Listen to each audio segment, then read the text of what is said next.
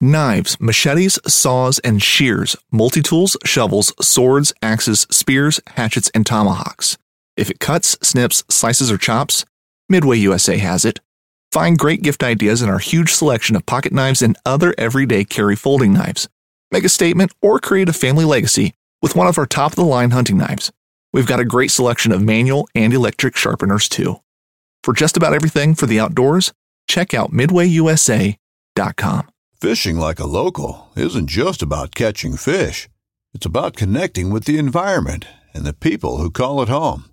It's about hearing the stories and traditions that have been passed down for generations and sharing unforgettable moments with the people you meet along the way.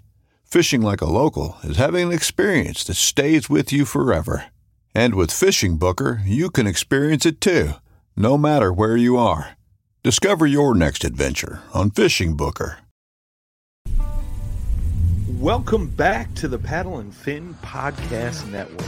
We're brought to you by Pelican Built Tough. For all situations, go to pelican.com. Yak Gadget. For all your fine kayak fishing accessory needs, go to yakgadget.com. Eastport Marina on the beautiful shores of Dale Hollow Lake. For all your lodging, kayaking, and fishing needs, go to eastport.info. Now let's get this show started. What's up, everybody? Welcome back to the Reel Down. Got another great show lined up. Uh, just me tonight. Uh, Mr. Dan gave me the night off last week, so I'm letting him take a take a break this week, hang out with the family, uh, hit a baseball practice, couple things like that. Uh, so yeah, we've uh, this this show isn't going to need much introduction at all. Um, right now, in particular, this guy's name is everywhere. Um, he had a recent win. He had a more recent win, and he just dropped a kayak. Well, not officially. The kayak will be dropping when you're listening to this. So I guess it would be officially, but uh, no reason for any other introduction, man. It's it's Drew Gregory. What's going on, man? What's up, guys? Uh, man, glad to be on the show. Always pumped to hang with you, buddy. Uh, we had a, a nice little run together. I love being on, you know, kind of a coast to fill in for a little while, but um, you know, little girl came and life got in the way a little bit. So, but now I'm back at it, and uh, things are good, man. Heck yeah! Well, and you've, you know, you're you're a busy guy. Uh, that's that's a question I've got for you a little bit later. That's a little bit off. It's kind of on and off of the tournament subject, but we'll we'll get to that. But uh, so yeah, so like I said, if basically if you're at all involved in our corner of the fishing world, you know, into kayak fishing, you know who this man is. But if they don't, give us a little introduction. Sure. You know, I've been kayak fishing since about 2004, fishing rivers and creeks since I was born, basically. But um, you know, fishing out of a kayak since 2004, and I don't know where to begin, man. I've done a lot, I've been blessed to do a lot, and I just am so passionate about, you know, fishing for bass out of kayaks and specifically rivers and creeks, which is why a lot of people know me as Mr. River Bassin since I started the River Bassin Tournament Trail and that sort of brand, which there's more to come on on that front as well in the future. But save that for another podcast. Nice. But um, so and then I, I hosted Hooked on Wild Waters. A lot of people know my kayak designs with Jackson. I was with Jackson Kayak for 10 years, had a great run there, great time with them. Uh, and then uh, recently moved over to Crescent Kayaks. And now, of course, like you mentioned, the first first kayak is is launched when you guys are listening to this. And actually today, the day we're recording, we actually launched the three minute promo video. Um, and it's which was the, awesome.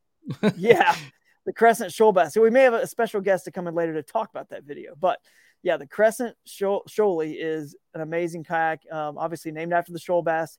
Uh, here in Georgia, where I am at the moment, because we got a big big party after launching this kayak tomorrow at the at the factory. So it kind of worked out nice that I was over there at Lewis Smith Lake, and then just came right over here to Carrollton, Georgia, right across the border in Georgia, and uh, family all came down, and everyone's gonna come see the factory, come see the boat, and have a little little shindig. So, but anyway, uh, yeah, just love the sport, passionate about it, and most just excited that you know the people that we're talking to, they're listening, are also super passionate about just being in God's beautiful creation and nature, catching these fish, doing doing things the right way, and trying to grow the sport, you know, the right way and with the right values and the right you know character.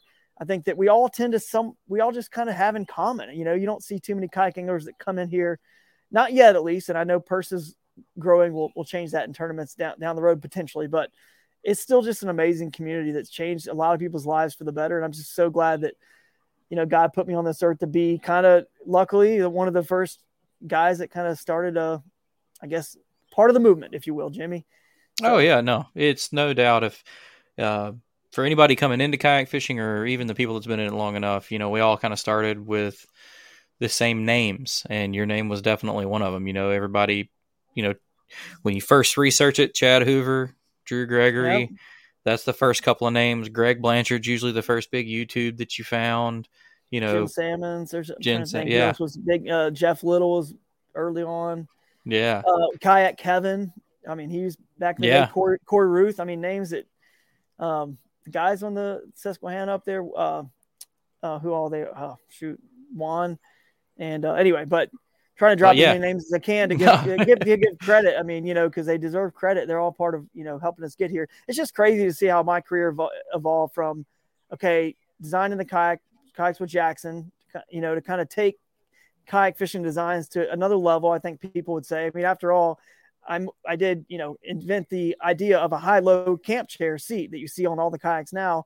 You can go look up the patent on that if you want to see it. But anyway, that was my idea that came on the original Coosa, and so I went from the designs right into the YouTube world, and then tournaments got big, and then I shifted now, which is why we're talking today, uh, to yeah. the tournament stuff because now that the media coverage is there, the purses are there, it just enticed me. It enticed me enough to say I want to get into that. And since about 2019. Been been doing that stuff, so it's been a fun run, buddy. Uh, definitely, and it's been these last couple of years have been fun seeing because you know, like even before I really get to talk to you, I would say that you were more of a personality, you know, like because you had the show and YouTube and stuff like that, and now it you yeah. being so immersed in the tournament world yeah. I don't know. It makes you just for for most people, I would feel like it makes them more relatable. You know, it makes you more relatable right. to them because they're like, oh, I fished that tournament with him. You know, yeah. You know, whereas like when I first came into this, I don't know, you seemed like like Chad. People saw Chad on TV. You see right. Drew on TV. It's like you're a personality. It's just like when you get uh, starstruck. yeah, yeah. No, you're right. And people say, like, oh, but he probably can't really fish tournaments or something. He really, he's cool on YouTube in front of the camera, can do that, but he probably doesn't really know how to fish that much. I've heard that a lot, and then everyone's like, oh okay. well, now they'll shut up because uh, part of the reason we're here is because, uh, you know, as you said, you're chasing these these national trails. You've, you know, hit the angler of the year marks, and you know, really got your feet wet and made a name for yourself, which you, you already had, but further stamped your yes, I am good at fishing and I can tournament fish. Um, but this most recent one was the uh, Bassmaster Kayak Series on uh, Lewis Smith Lake uh, here in Alabama. Um, yep. Awesome fishery. Um, oh yeah, show off the hardware. For, for, those who are watching this on the YouTubes, the video, Facebook, that's the way. That's I love that like. trophy. It's a good trophy. It is. It's a really cool looking trophy. So, like, I, I, like some of the elaborate ones, and then that one just has like a really simple, clean, just classiness to it. I love it. It really is. Yeah, it is.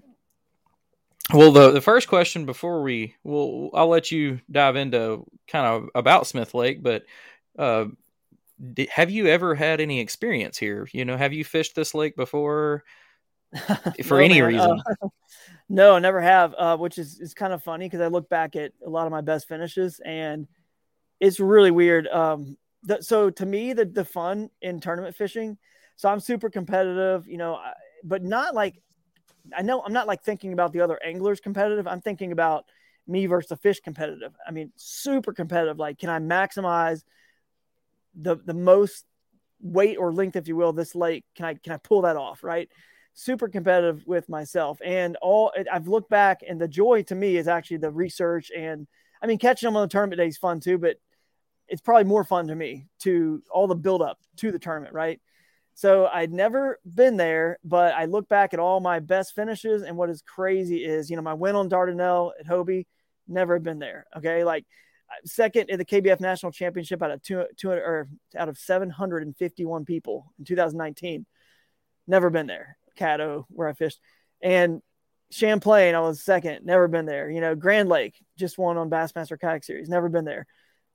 Lewis Smith, never been there. All my best finishes. It's just funny, like hmm. how uh, Lake P- Pickwick, back your your backyard, basically. Yeah. Never been there, and I tied for first with my buddy, you know, Ken Morris. I do a podcast with. Uh, he won by tiebreaker, but never been there. So to me, what I think is funny is, um, and again, it goes back to the experience I have traveling, doing hooked on wild waters, and fishing all over the country because I think to be able to be, you know, successful nationally, you have to be, you know, obviously versatile and catching all the species, right? So this was a more of oh, yeah. Alabama, Alabama spotted bass, you know, fishery. Caught them, caught those, you know, plenty of places growing up in Georgia, you know, got them fished Alabama a good bit growing up, but you know, I've fished Ozarks, you know, with hooked on wild waters and being out there many times with different trips I've made out there fishing. I've been all over the country is my point. So anywhere I go, once I started tournament fishing, I felt comfortable, whether it's largemouth, smallmouth, north, south, east, west, deep water, clear water, shoal bass. It doesn't matter. I felt comfortable. So anyway, the um to get to your the true answer, yeah. I mean, I'd never fished Lewis Smith Lake, and but I was still confident because I feel like I look at a lake that I've never fished before with a total. And you have something to compare it to, eyes. probably. Yes. Yeah. Yeah. Then someone who's been there, they go, oh, I've caught him here, I've caught him there, but have they really ever looked at the tournament from the 30,000 foot view of if I had to like really grind and study and figure this lake out, where are the spots I would go to? They're going to have the biggest fish. And I'm sure some people probably have because they also fish tournaments there. But I mean, it's, it's drilled down. I've got to drill it down to like, dude, you've got one day. These are one dayers, some of the Bassmaster ones. And I have a limited amount of pre-fishing time because I, I, lost like a, a, day, almost a whole day, because uh, we were working on this, the release of this uh, kayak. But so all my prep work and the map study and everything, I was just, I was just dead set on exactly where I caught these fish. I knew there was going to be big ones here. I knew it from, you know, because I had lots of pins marked on this map and I just couldn't go check them all out. Couldn't fish them. Didn't have enough time. And because Smith so, Lake is ginormous and it, it has, is. there, there's major backwater. You know, everybody knows you're a backwater guy. There's yeah. tons of that that goes for miles and miles. And, and of course, Bassmaster, you know, has boundaries, etc. But Smith Lake's one of those lakes that when you look at on a map, it can be very intimidating, especially when you don't, you know, have like you said a lot of time to. I, I don't yeah. know. I mean, it has so much to break down that I feel like just finding because for anybody that tournament fishes most of us do this when you find that one thing you try to replicate it in multiple places there is right. so much of that lake you could still have 30 to 40 options like so much of the same um well give us a quick rundown of what smith lake you know what it is you obviously said yeah. it's an alabama spotted bass factory but yeah. give us kind of a lay of the land of what it's like yeah sure you know in my you know i was talking on stage when i won the award and said you know for all my biologist friends out there, I'm going to do you guys justice and, and call this fish what it is. It's the Alabama bass because they did all the research and designated it separate from the spotted bass, which in hindsight, they probably should have left this one the spotted bass and then renamed the other ones. You know what I'm saying? Because everyone yeah. calls this, this one spotted bass for the forever. And the Bassmaster and the Major League Fishing, no one's changing it really. I mean, to calling it what it really is. But the Alabama bass um, is what it is. So I was I knew it was a deep, clear water you know, fishery like this. And at Midway USA, we know the AR 15 is one of the most popular rifles in modern American history. Known for its modularity and widespread use, it's often considered essential to any gun collection. The essential things you need to run an AR 15 are usually always in stock during shortages, things like magazines and 5.56 ammo. Whether you're looking to buy a new AR 15 or buy parts for your modern sporting rifle, log on and for just about everything for the outdoors, Shop MidwayUSA.com. This upcoming concert season will be all about the boots, and Tecovas is your stop for the best in Western style. Tecovas has seasonal and limited edition offerings this spring and summer, including men's and women's boots, apparel, hats, bags, and more. All Tecovas boots are made by hand in a time honored tradition with timeless styles that are always on trend. And Tecovas has first wear comfort with little to no break in period. It's hard to find this level of comfort paired with this level of style. Stop by your local Tecovas store, have a complimentary drink or two, that's WCB style, and shop new styles. The smell of fresh leather and friendly staff are at your service. Many stores even have leather custom branding to make your boots truly personalized. And with regular live music and events, there's no in store experience like it. If you can't make it into a store, just visit tecovas.com. That's T E C O V A S.com. They offer free shipping on all boots, as well as free returns and exchanges, and ship right to your door. Go to tecovas.com and find your new favorite pair of boots today. Like you said, there's so many miles of shoreline and so many river and creek arms. It's mountainous, you know what I mean, over there. It's it's just Yeah. clean, clear water. A lot of not not as so mountainous. I'm gonna give you guys a little tip here. Mountainous uh, tributaries, which are most of these on this lake, they run clear and clean. When you have water that runs clear and clean, it doesn't have as many nutrients in it, um, and that's why this lake doesn't have a ton of. You know, it's not like this is a grass lake. You know what I mean? Where you got hydrilla and stuff like that. It's rocky. So anyway, my goal was to try to find some areas that that had a little bit more nutrient rich water flowing into it and um and and you know possibly in hopes to find some largemouth too you know what i mean because Yeah. largemouth do want that murky water there's not much of that here at all so they do get you know bigger overall than you know your alabama bass so i thought it was gonna that was my kind of my goal to try to find that and of course i didn't really i mean i caught one big largemouth but i definitely caught other largemouth in my tournament which we'll get into but um, it's it didn't really matter to me once I was there. I was just finding s- some of the best water I thought. Um, you know, and it had Alabama bass in there that were big and one good largemouth. See that that may not sound like a big deal. You know, like okay, he only had one largemouth on his five fish limit, but it's a huge deal. It was a 19 and a quarter inch fish, and it's what caused me to win. It's a massive deal. The fact that I had water that that at least some largemouth were living in too, also Yeah. because the majority of the whole lake is Alabama bass, right? There were some largemouth there, and the fact there were some, I obviously got fortunate and happened to catch one of probably the biggest ones in this in this area, and it changed. You know, it caused me to win. So it mattered that I was in that nutrient rich water that had the ability to have largemouth, and then of course had one big kicker, Alabama bass too, which we'll get into all that, but. It's Yeah, a deep no, that- water reservoir, and my area was definitely different than all the rest. I mean, I would say it's, it's pretty different. and that's what for for a lot of people will know this lake uh because it is a, a big player in the boat world uh the Yeah. elites hit it mlf hit it you know so it, it's very popular uh, if you know anything about it everybody knows the point you're talking about it is a very very deep very very clear reservoir Mhm. and typically you know the bags are alabama bass like you said and having that approach that you had um, like you hear it all the time if you recap or watch like bass live and bass track and stuff like that Mhm. you'll hear them say i'm, I'm going to go find some largemouth and that's what they mean by Yeah. that for anybody that doesn't understand that you know you can fill your limit on cookie cutter alabama bass Right. and hope you run into a good one or a few good ones or Mhm. you have those backup areas like Drew's talking about where you've got a little bit of diversity, a little bit of different setup where the largemouth will stay. And that's how you kind of stand over everybody else in that kind of fishery. That's right. Um, and my largemouth probably weighed more. It was 19 and a quarter, but I bet you it weighed more than that Alabama Oh, bass. yeah. It was that was 19 and three quarters. So that's Yeah. why those weight guys really need to find some places like that for sure. And it, I'm pretty sure, uh, yeah, it's got bluebacks in it. It's a, it's a mini ocean. Um, it Basically. does have bluebacks, right? Yeah, It's I'm pretty sure it does. Yeah. think about an ocean, it gets super deep and and we're creating these artificial oceans. Therefore, there were not there's not like a roaming bait fish like bluebacks naturally that just when you dam up that goes creeks, you know what I mean, and, and the river, it's Yeah. not just going to happen. So we put them in there. Whoever did, I don't know whether it was a you know Alabama game and fish or whatever you're called in that state, but someone did, and therefore we're now the good news is it's utilizing that that dead water. There used to be on the open that bass didn't really utilize because there's no food out there.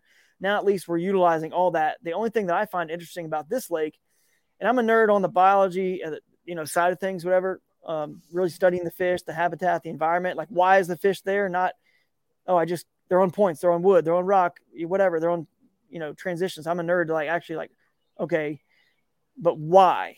So anyway, that um, the good thing about this lake is that blueback have given it, you know, some artificial, um, what's the word, Andromedas, uh, bait fish or whatever that just swim, just continue to swim in the middle. Something Yeah. like that is, is the word. I'm not saying it right, but even still, here's what boggles me. these are Alabama bass. These are not northern strain Kentucky or, or you know, um, you're just northern strain spotted bass, which are called Kentuckies. But anyway, they do not get as big as the Coosa River system Alabama bass. They just don't get as big. The weights, in other words, the weights on Logan Martin, all those other. Now, why? Why know why? Remember what I told you? The water's clear. It's not as fertile. It's not as nutritious for everything in the entire fishery. What's the Coosa? Stain. You know what I'm saying? There's, there's Yeah. grass in those Vegetation. fisheries, more Yeah. vegetation. You got bigger largemouth over there. You get bigger Alabama bass. That's what I'm looking for. That that difference right there. So where on this lake? That was my mindset. Where on this lake, guys, can I find the most nutritious water, fertile water that's coming into that? Which creek or river arm is it going to be that's got the most fertile water? And it, and it may mean the fish in that little area are just a half inch bigger on average or a quarter inch, not even much, dude, at all. But it can make all the difference when you're adding five fish up. So, and, and Oh, I'm yeah. not saying that that's why it happened or how it happened, but that was just my logic, you know. Right. Well, we'll take taking your logic, uh, kind of get into your pre-fishing. Like you said, you you were cut short a little bit because Lord knows you've got everything else in the world going on with the, the kayak and family Right. and everything else. But uh, get into your your your pre-fishing a little bit. Man, this is the funniest story ever, dude. The pre-fishing, I roll up to this, um, you know, like I said, I'm, I'm river bassing, so I roll up to the bridge. The first thing I do is I get out, I look at the water clarity, the, the current. You know, do I see any bait fish? Do I see any fish? I mean, this is like the afternoon, the first afternoon I got there. It was uh, which is Wednesday, the first day of pre-fishing. We're allowed to fish Wednesday, Thursday, Friday.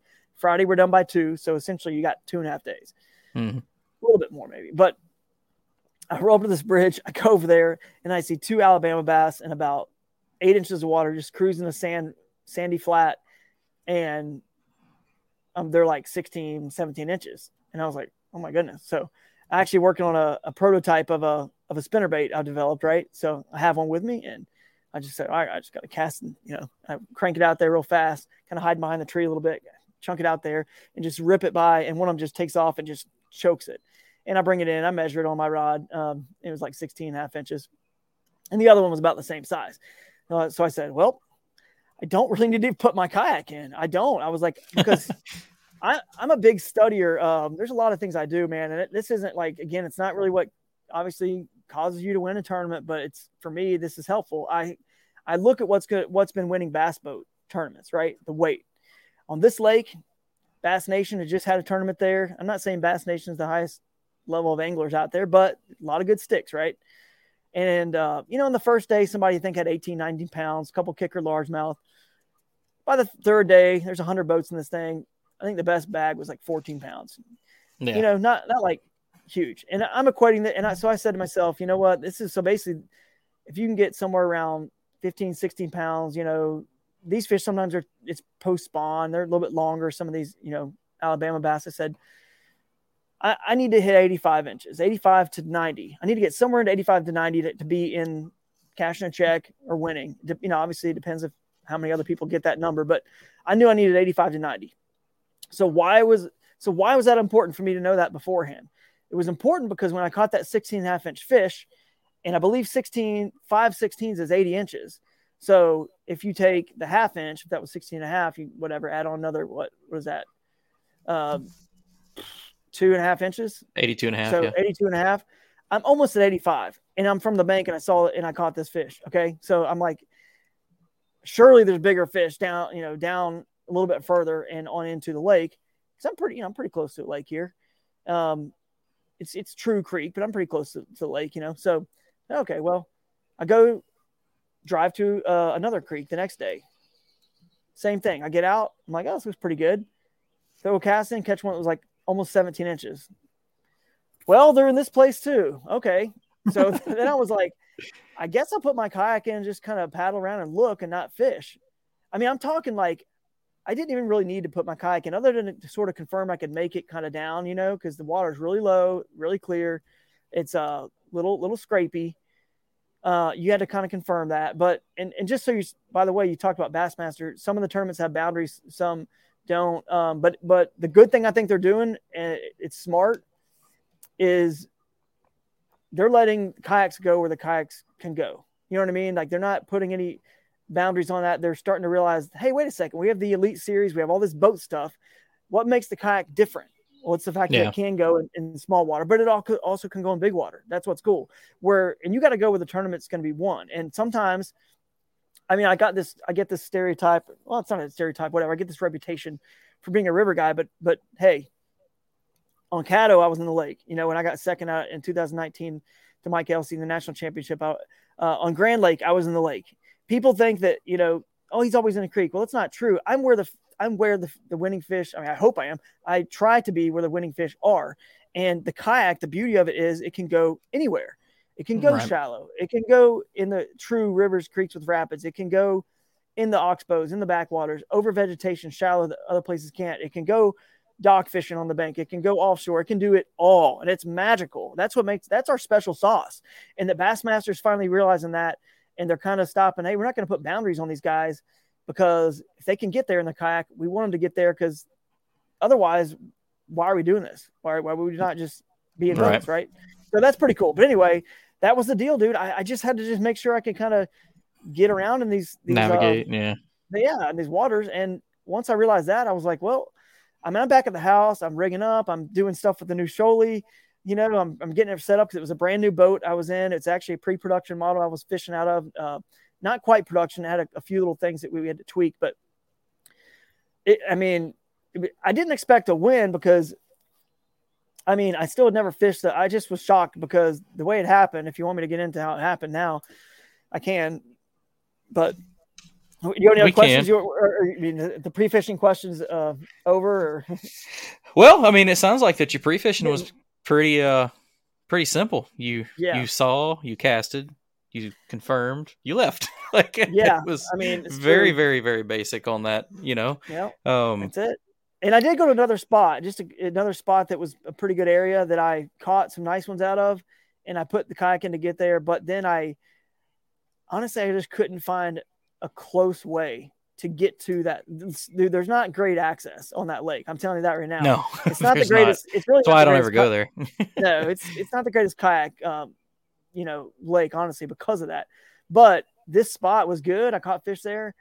This other spot I never went to in the tournament, and I, and you know I was like, dude, I don't. It's gonna take me too long to get here, and I'm just. yeah. pa- I mean, I had a motor. My MotorGuide rigged up. I did rig it up on on my off day on Friday, um, the last day pre fishing, just to kind of rig it up, and I put that mount on the front of the Shoalie, and it works great um, with our front handle being a, gear track right there, and we have some inserts that are actually screwing the in, the gear track in the front and the uh, the rear. So where our cam strap, or new cam track handle goes is pretty cool. But anyway, I use those inserts to put my MotorGuide quick release bracket on there, and I was I said, well, I could get there with that, but see, it was so far away. I was like, that's not a wise move to commit to something to go so far, waste so much time. You better know that there's a ton of fish there, and there, there was definitely fish there, but it wasn't a big area. You know what I mean? Yeah, so it's a huge gamble. it was a waste Yeah. of time. It was gonna be a waste of time. So I was like, you know what? I can't even find a way to get there. So that was about it for, for and the rest of it was just rigging and getting organized, totally cleaning out my truck, just getting totally prepared to expend every bit of my energy to getting to those fish I'd caught um, in those two different places and not knowing what was going to happen downstream. I did not know really fully what was going to happen. Um, and then that's where this this tournament story gets pretty cool, really, because it didn't happen for a long time, and I was, you know, very well, nervous. before we get into that, we'll hold some Yeah. suspense here for those people. But I see a piece of uh, podcasting royalty Oh. in the background here.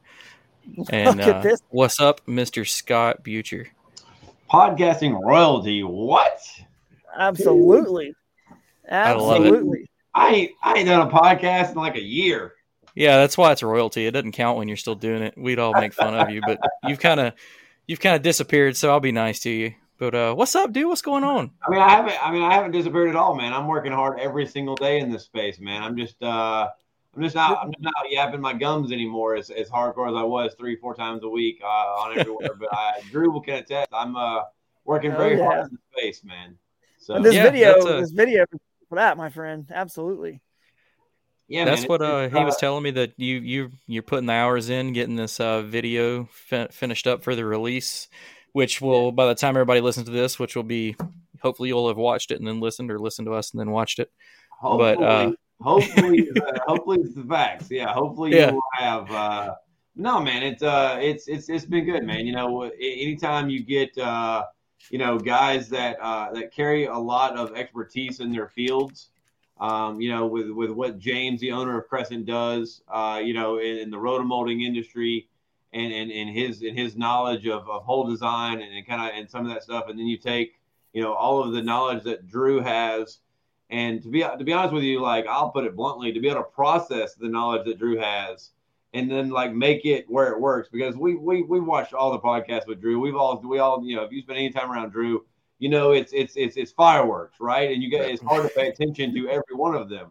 Well, what James I think did such a phenomenal job was was I don't know the number of months that it took, but I mean it was eight or nine months that they were constantly on the phone in conversation and and to take that and think, okay, well, this is this is this is how you can take that firework and make it apply. And and so really like it was it really like it, it kind of was a perfect storm of those two guys coming together and and, and building the Shoalie. And uh, you know, I've I've known James and Drew now for a long time. I was one of the few that kind of was in their ears years back, trying to, hey, you know, y'all might work well together, you know. Yep. And um, tell them the story. But I was on the phone with you, or was I on the phone with James? and you were uh, you stopped the red you light. on the phone with me.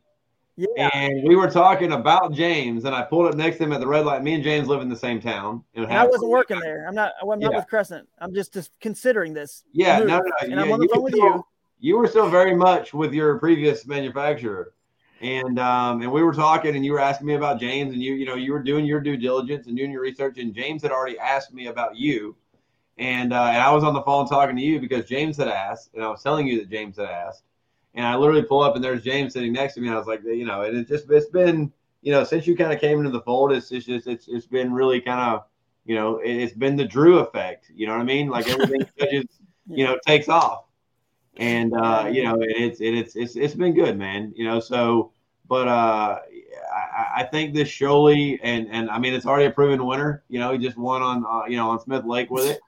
So, you know, what kind of better press can you get than that right there? You That's know? what we said at the beginning. I was like, man, I don't know. Like, it's almost like you paid it off. Like, hey guys, look, I need all y'all to leave it alone. I need this win. But we all know that's not how it happened, man. That no. th- this man went out there and smacked them for it, and yeah, but it, it, it's like the best best press for sure. It, I thought like for sure. I was wondering. You know, I was glad when you posted your picture and yeah. confirmed that because I would have just assumed you'd have done it in you know the CK1 or the ultralight or something like that.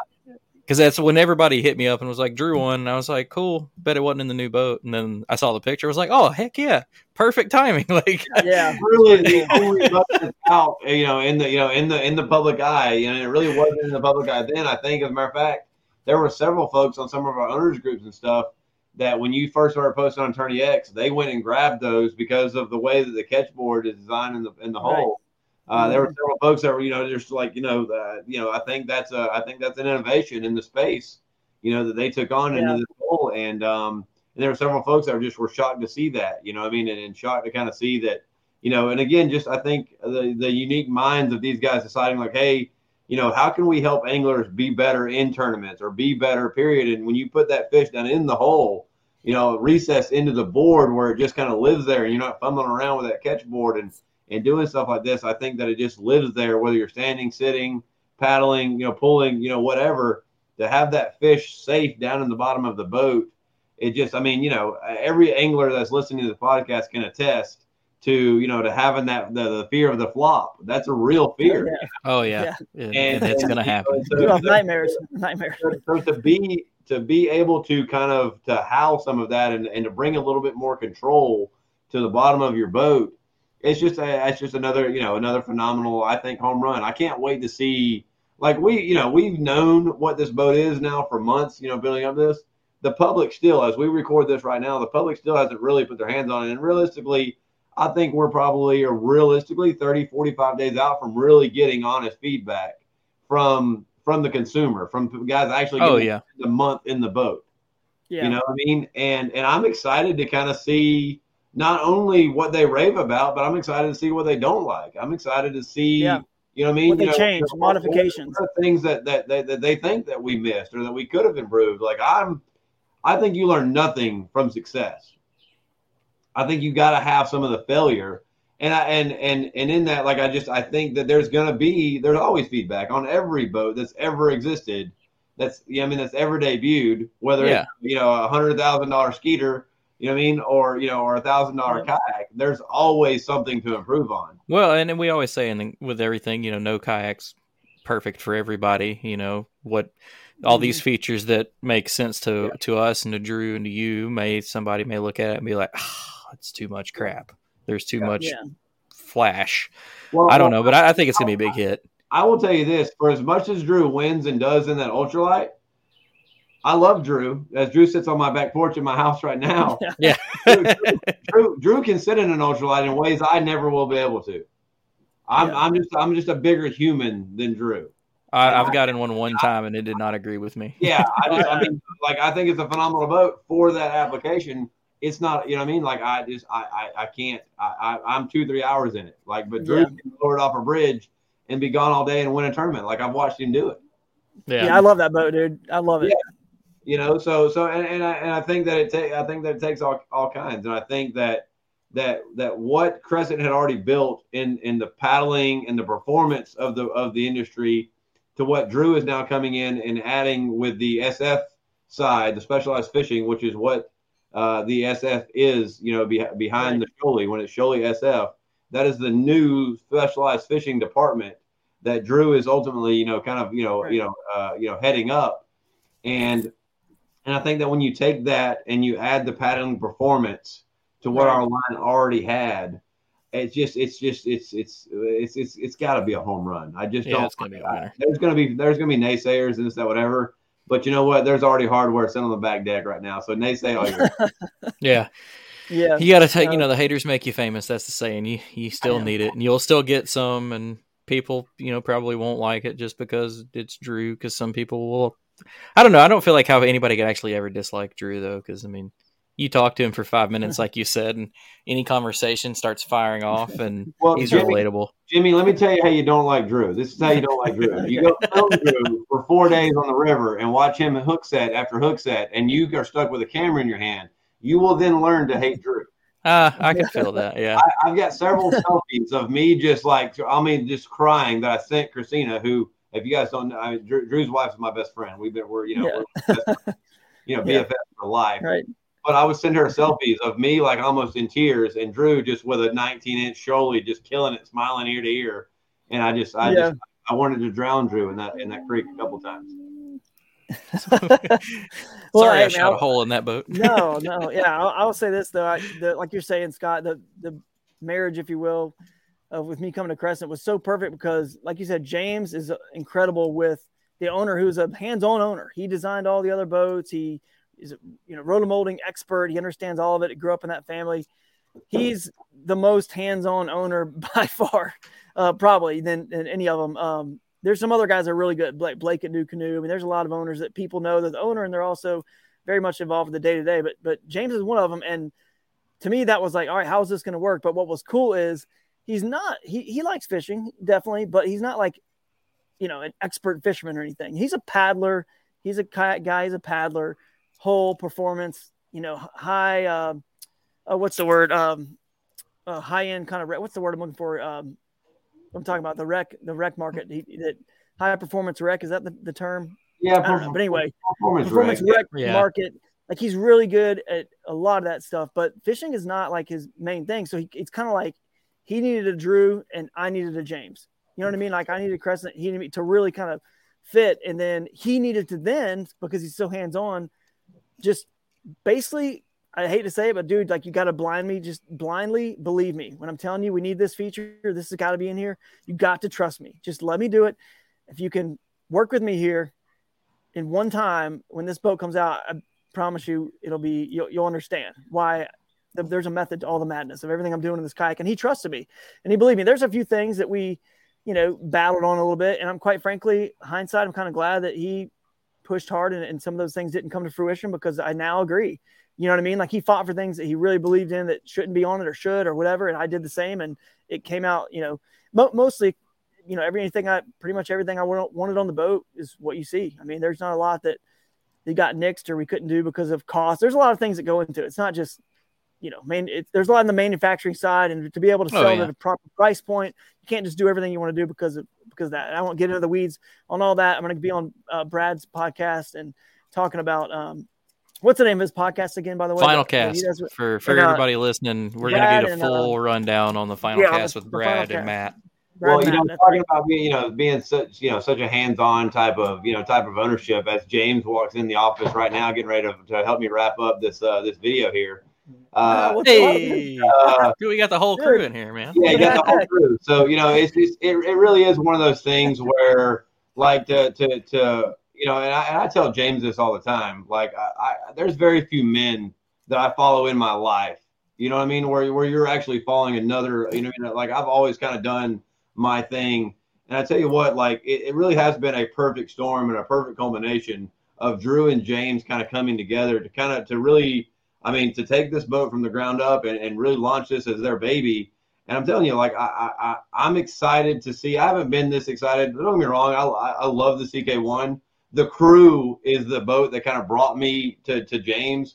You know, everybody knows I was, you know, I was, you know, uh, you know, big time Bonafide guy. And when when when we sat in this office and he kind of laid out, you know, the ideas of the crew and where it was kind of going. And then he brought me the first, you know, he brought me one of the first ones off the line for us to go and shoot, shoot, go shoot product and stuff with. And and you know, y'all know my story with Luther. Like Luther's one of my best friends in the world. I love him to death. And and and I called him, you know, about a week after getting the crew in my in my you know in my garage, and I said, hey, I was like, like I, just I. I, the more you learn and the and the better the, the the better of an angler, the better of a paddler, the more I understood the sport, the more I realized that I needed that paddling performance to be the type of angler I wanted to be.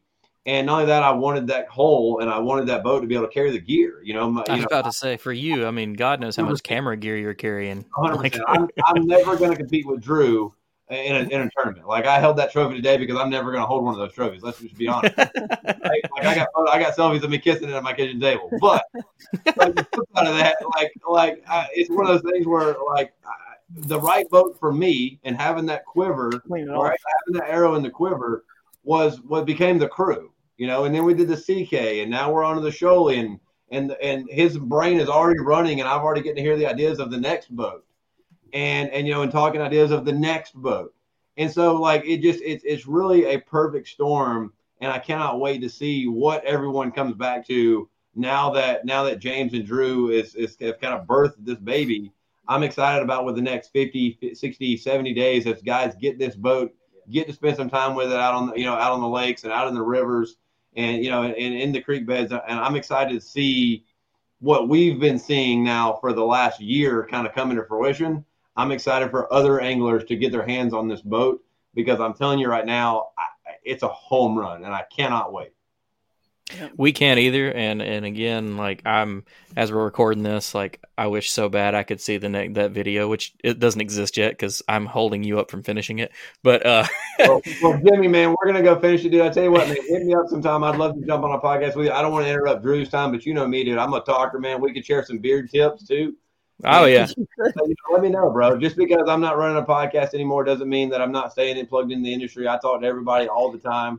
I love this space. I've been saying it since the day I walked into this industry. I am just that drunk girl outside the bar that just wants to talk about something I love so much. I love, I love kayak fishing and and and just about every single human in it. I think it's I think the greatest people in the world spend their free time in these little plastic boats. And and so I mean I you know just because you hadn't seen me on a podcast from my mouth, Jimmy, doesn't mean no I'm man, paying attention and not keeping up with what's going on, man. oh no, we we everybody knows that you're you've just kind of I don't want to say like on to bigger and better things, but we know you're working in the background.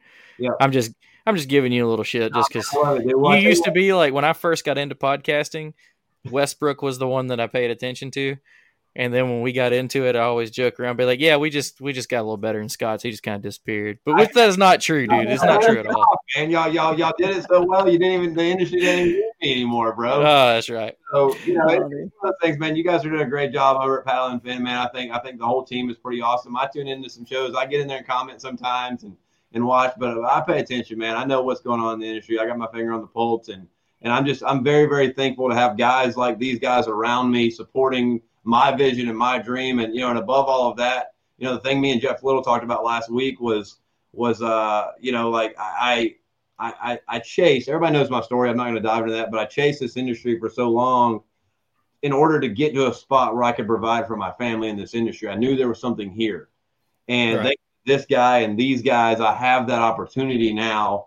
And I've just I fo- I focused some of my energy um, into into being a better dad and being a better husband. And and at the end of the day, like at the end of the day, that's that's that's really the big goal. And then below that, I think continuing to make you know the kayak fishing world what I want it to be and tell as many people as I can. That's right below that. You know what I mean? Yeah, and, dude. you know, Yeah. and, and so that's I think that should be everybody's goal. You know, I- For I think- sure, dude. Yeah. Yeah, I agree. You're one of the biggest 100%. win- dude. You're you're one of the biggest winners I know because you've done exactly that. Like you got the most incredible family here, incredible kids. I mean, I brought my family over here, and you guys, you took your time out of, you know, you got this video, you got to finish editing. You're going to be up till God knows when. Yeah. So I mean, I mean, dude, you you're the biggest winner ever, dude. You got an amazing family, amazing kids. They're so nice and so good with my son. I mean, and your your your place is incredible. I mean, you're you're a, Dude, a winner, and, and that's that's more important, dude, than this stuff right here. And that's why, you know, I, I- mean, I don't really fish as much either because I want to spend time with the family. I see people see me on these podcasts, but I don't. It's like once a month, you know. Every once in a while, I have a couple more, but I'll fish about 12, 13 of these, and that's it. Because I'm, I'm, I, you know, some people obviously do more and they have a different you know, situation, and that's and they should do more if they're you know young and single. I'd be fishing 25 too, but Yeah. you No, know, it's not more important to me like you be You're getting home with the older, man. Your priorities shift a little bit as you get a little older. You get you know you get a little gray in the beard. You know, Get what I mean? wise. It just- yeah, you know, what I mean, your priorities shift a little bit. Yeah, And I tell you what, Drew, like I, I'm gonna say this little little little you know jab in the heart, and then I'll let you guys go. But uh, you know, you know, holding that trophy tonight and kissing that, bro, is nowhere near as cool for me as getting to hold your daughter and you Yeah. know give her a kiss, man. That's family. That's extended of my family, and I'm so glad that you know we got to you know to do that with you guys. And tomorrow night we can do it at the Crescent Shop, and uh, you know, and really show this Shoalie to the world, man. So I'm stoked. Jimmy, man, hit me up. Drew, uh, sure, dude. Stop in to see us on your way out of Hey.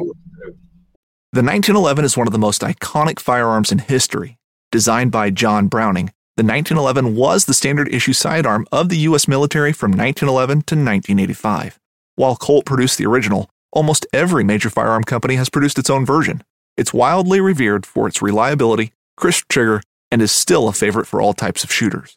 Whether you're looking to buy or build a 1911 and just about everything for guns, log on to midwayusa.com. Midway USA brand product designers have one straightforward goal develop high quality, technically sound products and deliver them to customers at reasonable prices. If you are immersed in the shooting sports industry and pay close attention to every single detail, you know our products are built right and stand up to everyday use. Who has shooting mats and range bag systems to hunting clothing and just about everything for the outdoors? Log on and shop 24 7 with super fast shipping. MidwayUSA.com.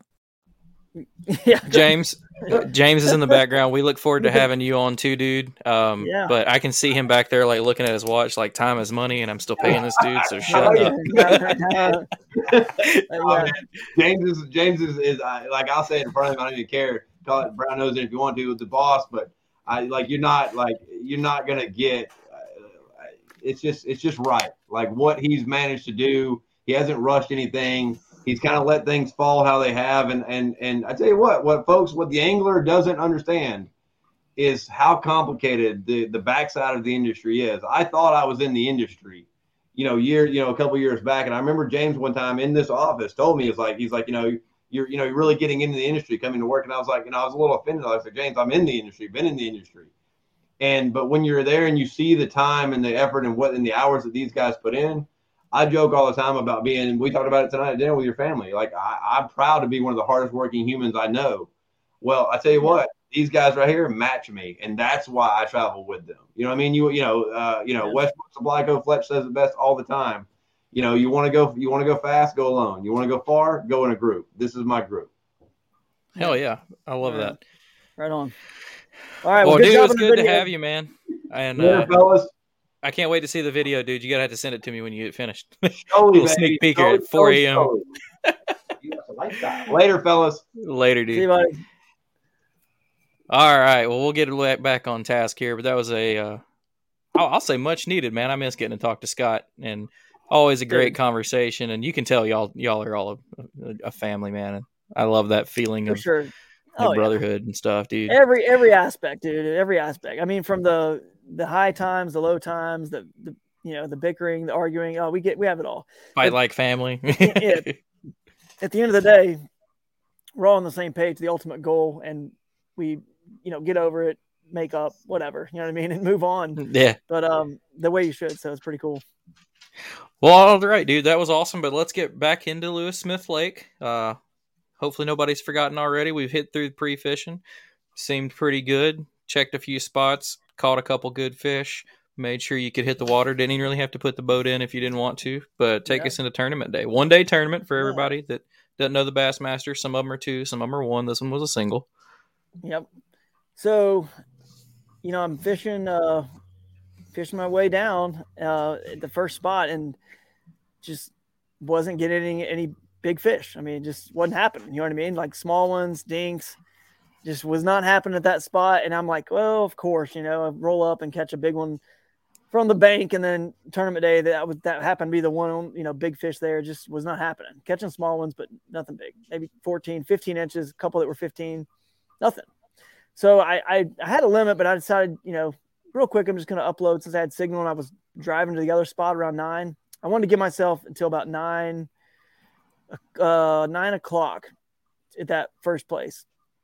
And I did miss one, one big one, uh, a largemouth further, you know, right there where the, the creek meets the lake, where you would Mhm. expect it, some, some little more, a little bit more stained water, some flooded, you know, buckbrush, stuff like that. I, I did miss a big one there. I say big, but I mean, it was big for that lake. You know what I mean? Probably Well, and big for what you'd probably been catching. So 17, 18 inches. Yeah. So there was definitely some potential there, but it was not what I thought. And that's, that's okay because the second spot I went to, I knew it was kind of a shorter little section. And so if I started there, I was going to run out of water and have a long, you know, long way back, to, you know, as well to take out. So I said, you know, just just to give myself enough water to continue to fish all day long and not have nowhere else to go.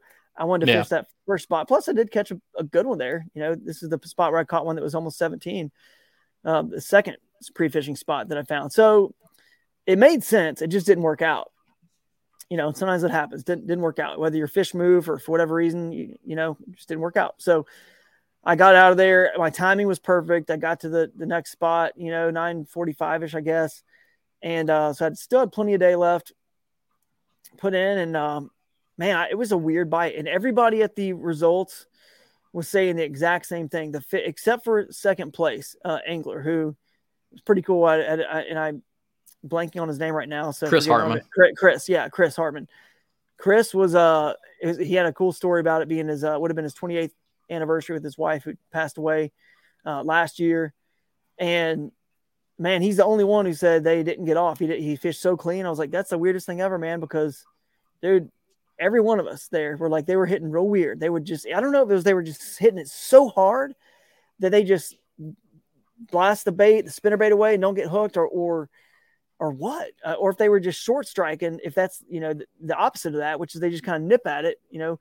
yeah, I could not get hooked up, man. I mean, I was catching fish, but nothing big at this next spot, but I could not get hooked up with anything big. It, like things were just not going my way, okay? Because the water's super clear.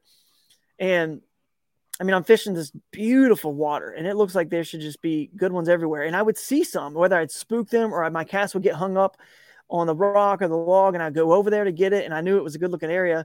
And of course, I see uh, you know, big ones swimming away, not like a giant, but the good ones, like 16 inches again. I'm like, dang it, man, I need these fish. I got like 12, 13 inches on my stringer still from that first place. And I just kept, um, you know, what it is, man. You fish skinny water, there's only a one alpha per however long. you know what Yeah. I mean, half, half mile or mile or whatever. And you only have one shot to catch that alpha. You know what I mean? Like, that, that's it. something I don't think people take into account when they talk about. You know, a lot of people say you're going to catch stupid fish. I hear that all the time from people that are like for the boundaries to kind of take the creek, the the getting way way up creeks out. But that is the biggest point. Is like it's not that I'm going to a, a ten by ten pocket that's got five 10 pounders in it. No. Like like you said, there is one alpha, which doesn't mean he's 20. He might be 16 and bigger than Right. everything there. And then that's Yep. his section for, like you said, it could be 20 yards, 50 yards. It could be the next three sets of r- rapids or riffles. Like it's, it is not easy because you have No. to move around so much and blown opportunities with missed bites Yep. or they see you which is something I've always wanted to, that I've actually never asked you is like how stealthy you approach some of this. Some guys get super Oh, stealthy. yeah. So I'm like, I, my, my approach is like, I make giant long casts, which can Yep. be terrible, but you know, uh, but it's, there's so many little factors that come into play fishing that kind of area. So, So sorry to interrupt, but that, dude, hundred percent, That you was a nailed great, that, dude. Like, great interruption. that's the thing. I mean, first of all, you're right. Long cast is what I had to do, and I stayed seated. I did not stand. I didn't want to stand because the water was so clear and so low. I mean, foot, two foot, you know, deep. That was like, I mean, there were some holes that were were a lot deeper that I got to. Obviously, that you know, but the biggest, more gar were in those big deep holes, not the bass, and Yep. the, the just bass just didn't really want to be around all those gar. so anyway, the uh, but yeah, lo- uh, staying seated and long casts were very helpful. But here's the other thing, excuse me, to think about the um, if if in this kind of style of fishing, the other thing that's scary is if anybody else ever shows up to that same access point, everybody's done for. I mean, Yep. sometimes some of these creeks there's just only so many alphas, like I'm saying. And here's the other thing: you hook, you hook uh you hook up with a fish that sometimes when it gets low like this, they kind of get sucked down to certain places in the in the creek or river, and you cook one, and it's a 14 incher, 12 incher, and you got three or four with it. Sometimes the alpha is following it, and it's a 17, 18, maybe 16, 17, 18 inch fish. You're not catching it. You just pulled them all to the kayak. They see you. It's crystal clear. Over. Yep. So that happened a couple times. Um, between getting hung up or catching a fish, and then, I- I mean, the whole, you know, the whole trip, the whole, uh, you know, amount of miles I went. I mean, I don't think there was a ton of fish that would have allowed me to, to win this thing. And it just Mhm. happened to be I, I made a ton of mistakes. I didn't get them, but but sort of towards the end of my trip, it's 130. I mean, I, I caught a couple largemouth that were decent, 16, uh, 16, like 16 and a quarter, maybe one of them was 16 and a half. I can't remember. They're right around 16, a little over. So I had those two paired with a couple 15s from previous and another one in this creek that was around probably 15, probably like an Alabama bass. It was around 15 or so. And so I have a decent, like 80 inches or whatever it is. I've got, you know, so, somewhere around 80 or not quite 80, I guess, high 70s, but it's nothing Mhm. like nothing's going to win. It's, it's nothing special at all. I'm already just feeling like, I guess it's just not going to happen. It's not my time, whatever, no big deal, but I'm not never going to give up. So I'm still slinging because I've seen some good Damn ones. this new boat. Yeah. Yeah, I know, right? This thing can't- so um I, I just at 130 man I around well a little bit before that I said I'm just going because I couldn't they were they were missing all the baits. I mean the chatterbait they would miss the spinnerbait they would miss I come see it hit it miss it or they get on and they get they get off. It was just the weirdest thing ever. I lost way more fish and that hardly ever happens way more bites than I than I caught. I mean it's it's so extreme it's that usually the complete opposite proportion. Right. and I was so frustrated I mean so frustrated. And then all of a sudden, uh, yeah, I get to um, this one point around maybe one o'clock. Lines out is at two thirty. At one point, I just said, you know what, forget it. Even though they've been knocking the whopper plopper up, these small ones, and you know, belly just hitting it, and it pops up in the air, not getting hooked. I'm just gonna. They're not hitting anything else anyway, any better.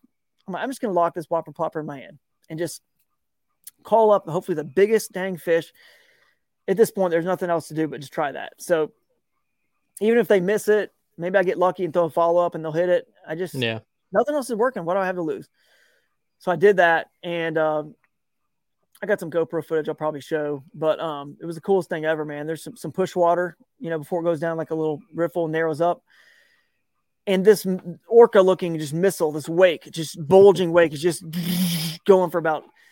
10 to 12 feet away and I see it coming and you can see me on the GoPro. I'm saying, Oh my gosh, oh my gosh. Like I know what's about to happen. And it just sounds like a bowling ball. I mean, the audio really sounds like a bowling ball. I've never had a fish hit that sounded like a just thud, like a deep just thump, and it crushed it. And it was this uh 19 and a quarter inch largemouth. She had one hook barely in, one one just one hook barely in the back of her, uh, you know, right the, the edge of her mouth. And you see me on the video, I say that, and I'm just like, oh God, she's only got one hook in. I'm like, please stay on, please stay on. And I start doing the weave back and forth to try to get another hook in her, you know Yeah. and uh and I did it worked. I mean, I got another hook in her by completely changing her direction opposite, trying to snag that other hook in. Uh, and once I get that second hook in, usually it's on the the meat, you know, under the belly and the meat, so that stays. And she stayed on, and, and I, you know, belly landed her and 19 and a quarter, four and a half, probably pound, um, very healthy, largemouth Nice. at least somewhere between four, four and a half. And so that was the start. I said, now you know we're getting somewhere.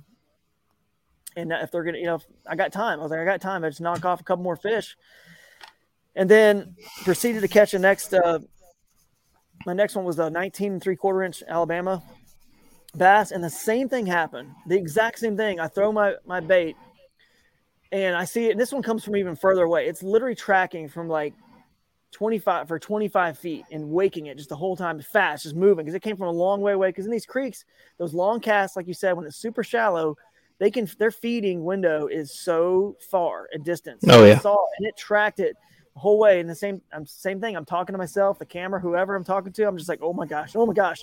And I see what's about to happen. I'm like, please eat it, please eat it.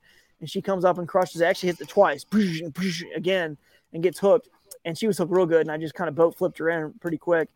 And 19 and three quarters, I had no clue it was that long. And, and I'm like, okay, now we're talking, dude. I've got a 19 and a quarter, a 19 and three quarters to go along with those two 16s and a 15. Uh, and I'm like, dude. So anyway, then I catch a, a 17 and a, a quarter, uh, I believe 17 and a quarter. Yep. And like a 16 and uh, three quarters and a 16 and a half. And I replaced my entire limit in about 40 minutes. All of it. Jesus. The exact spot on all the pre-fishing map study everywhere, the exact couple places stretch of this area I thought that all the biggest fish in that lake would be. And that's exactly All on all on top water.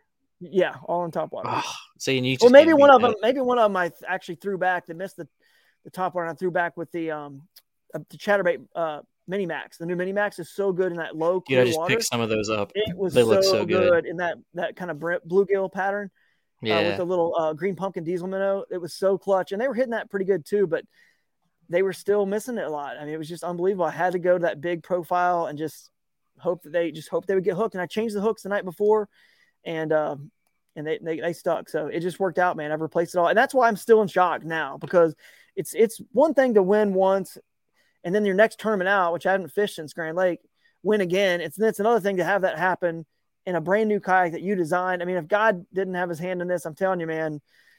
You know, Jimmy, Meant I'm a man. be, of, I'm a man of faith, dude, and I believe when it's your time, it's your time. And for some reason, that the Lord just wanted me to win this one uh, as well. And I- dude, I, I'm just super humble because uh, I don't know, man. I, It's only a kick, a jump, a block. It's only a serve. It's only a tackle, a run. It's only for the fans. After all, it's only pressure. You got this. Adidas.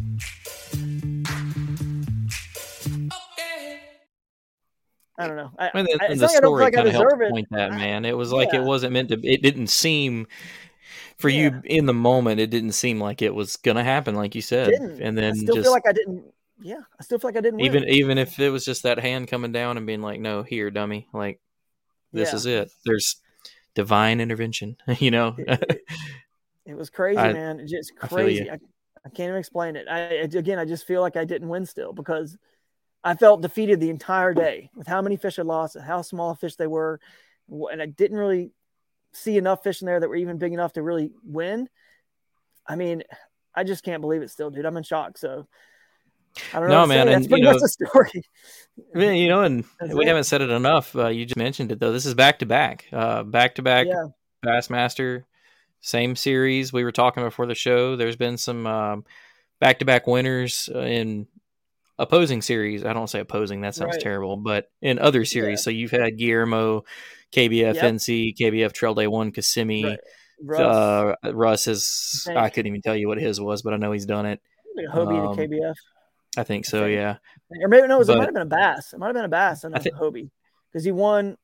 He won. I think it was because I think it was uh, the Bass at Clear Lake the first year Bass ran that trail because I remember he went back to uh, Cali and smacked everybody around. Yeah, Uh, it was that's great. We had those guys on the show like two weeks ago, and it's funny that they brought it up that uh, they thought that he had been out of California long enough that he wouldn't remember how to fish Clear Lake, and then he just gapped everybody by like six or seven inches. But uh, go back and check that episode out. Uh, yeah, but dude's yeah. a hammer, man, hammer. Yeah. I mean, Russ is freaking. There, there's can't ever count him out, he's man. one of the guys, dude. I, I'm just always blown away by how consistent he is as well. I know people say that about, about me too, but I'm telling you, I don't feel it as much as it, people say it because you guys see what I'm saying. Like I had nothing at 130. I mean, nothing that would have put like I might have been 25th. I had Yeah. nothing. So I felt defeated. Like it wasn't. I, and if I miss one of those fish, we're not talking. You know what I mean? We're not even close to talking. Even one, it's a big difference between a 19 and three quarters and having a 15 on your your stringer. You know, that's a huge difference there. Oh no, but uh, it- it- For, you know, 40 minutes completely replacing a stringer is that's nuts and it's it's it's a thing that doesn't happen too terribly often but then at the same time you do get to hear about some really cool stories like that uh uh, when I was waiting for you to get on, I was watching one uh, again from a West Coast guy, Dominic Doan, triple digit bass, and he uh, he won. Uh, I think it was a, a local out there, same way. Last thirty minutes, dude. It's it's awesome when the pieces come together. Um, and I, I still think, like we joked around when Scott was on, I, this is probably the best the best possible marketing piece you you have for this new boat that we're about to talk about just for a second that you probably didn't expect to have, but Mhm. now you have it. So like, hey, new slogan. That's right, man. This group, it's been crazy. I, I mean, between the the podcast request for the boat, you know, the Shoalie and the win, I can't really keep up with anything right now. I, I and then like trying to spend time with my family after being away for the whole tournament. I mean, that's like what we were talking about. What's most important to me. It's been very challenging to say the least, man. Like trying to juggle all this, and it's a good problem. So I'm not complaining. And I only hope my story gives people hope. It's not like, you know, again, I just don't. I just feel super fortunate to, to land on those fish at the very last minute. I just hope it gives people hope that hope that like, man, it, it just they. I just feel like they probably see, oh, Drew won again. It must, have been easy. You know what I mean? Like, dude, Ah, Grand Lake was not easy. This was not easy, and it, it never is easy. But it, but it, I can see how it can look easy. At the end of the day, when you see the, you know what I mean, the results, and Yeah. you see who wins, and they win a lot, it's like, must have been easy. No, it's not easy. I hope it and gives it, people it's hope. never easy. The, this, just like in the Yeah. boat world, there are so many names, so many hammers that fish these events. And even at this event, you know, Sadiqi's been on a hell of a year. Siddiqui was in this tournament. Brad Yes. Case is in this tournament. There's names that I recognize on here that are Smith Lake hammers that people don't even know about on the national scene. You know, John Lessman was there. John, you can never count John Lessman out. Like it's not the easy. check, I, I- yeah, I- yeah, yeah, he's good. yeah. Good. Lessman got sixth. Like he's a, he's a hammer. Um, Ju- Justin Largen, who's becoming a name Yeah. now, especially on this Bassmaster side, but it's fished some other stuff as well. I mean, he's a hammer. We're starting to see, um, and then Tim Perkins, dude, Alabama Tim hammer. Perkins. I mean, he's Yeah. he got third. You can't count count out like so many of these guys. There was some real talent there. You know, Mark Edwards was there. Uh, he's been killing it this year. Um, like you said, Siddiqui. I mean, it's it's it's for anybody that says man. it was really easy, is. Easy sign up and come beat Drew in one of these tournaments. Yeah, for sure. I mean, You do like uh, Catherine Fields does. Don't worry about winning the check. She just wanted to beat Drew. yeah, but right. uh, so I said that we'd get into the new boat just a little bit. I have one last question yeah, man. before we get into that, and you can answer this or you don't have to. But everybody knows, you know, you you used to work with Jackson. Yeah. You you've done so many ventures, different ways of making a living in this industry. Um, a lot of people know your situation with Crescent. You know it. You didn't really. I mean, you've been with the company, but until your boat came out, you know that's when that really takes off now that this is happening and this boat i guarantee is going to be a hit they're going to be hard to find in no time i guarantee it you Oh, know anytime a new boat comes out even if it's absolutely crap everybody buys it to try it uh, this is Mhm. going to be a situation where everybody's going to buy them and they're not going to be on the used market i guarantee you. I don't i don't see a lot of these moving around like that. Um with, with this side of things opening kind of back up for you officially and you know this makes crescent keep moving forward and things of that nature do you think you see yourself backing out of the tournament scene a little bit in the future maybe? Like hard year maybe this year next year and then focus more on the other parts of the industry or do you think you'll just kind of keep doing both No, I mean I'll definitely keep doing both. But if anything's going to cause me to back out, it's not Crescent and the kayaks. It's just wanting to spend more time with my family. I miss them like crazy when I'm gone. Right. I mean, I do. Well, I, and I that's mean, kind of where I went with this question too. Not not necessarily just like go into one thing or the other, but like this, uh, in my opinion, you know, like you've been grinding out to make a living any way you can. right. Now this takes off, leads to even bigger, better things. Maybe you don't have to try and have an income from fishing.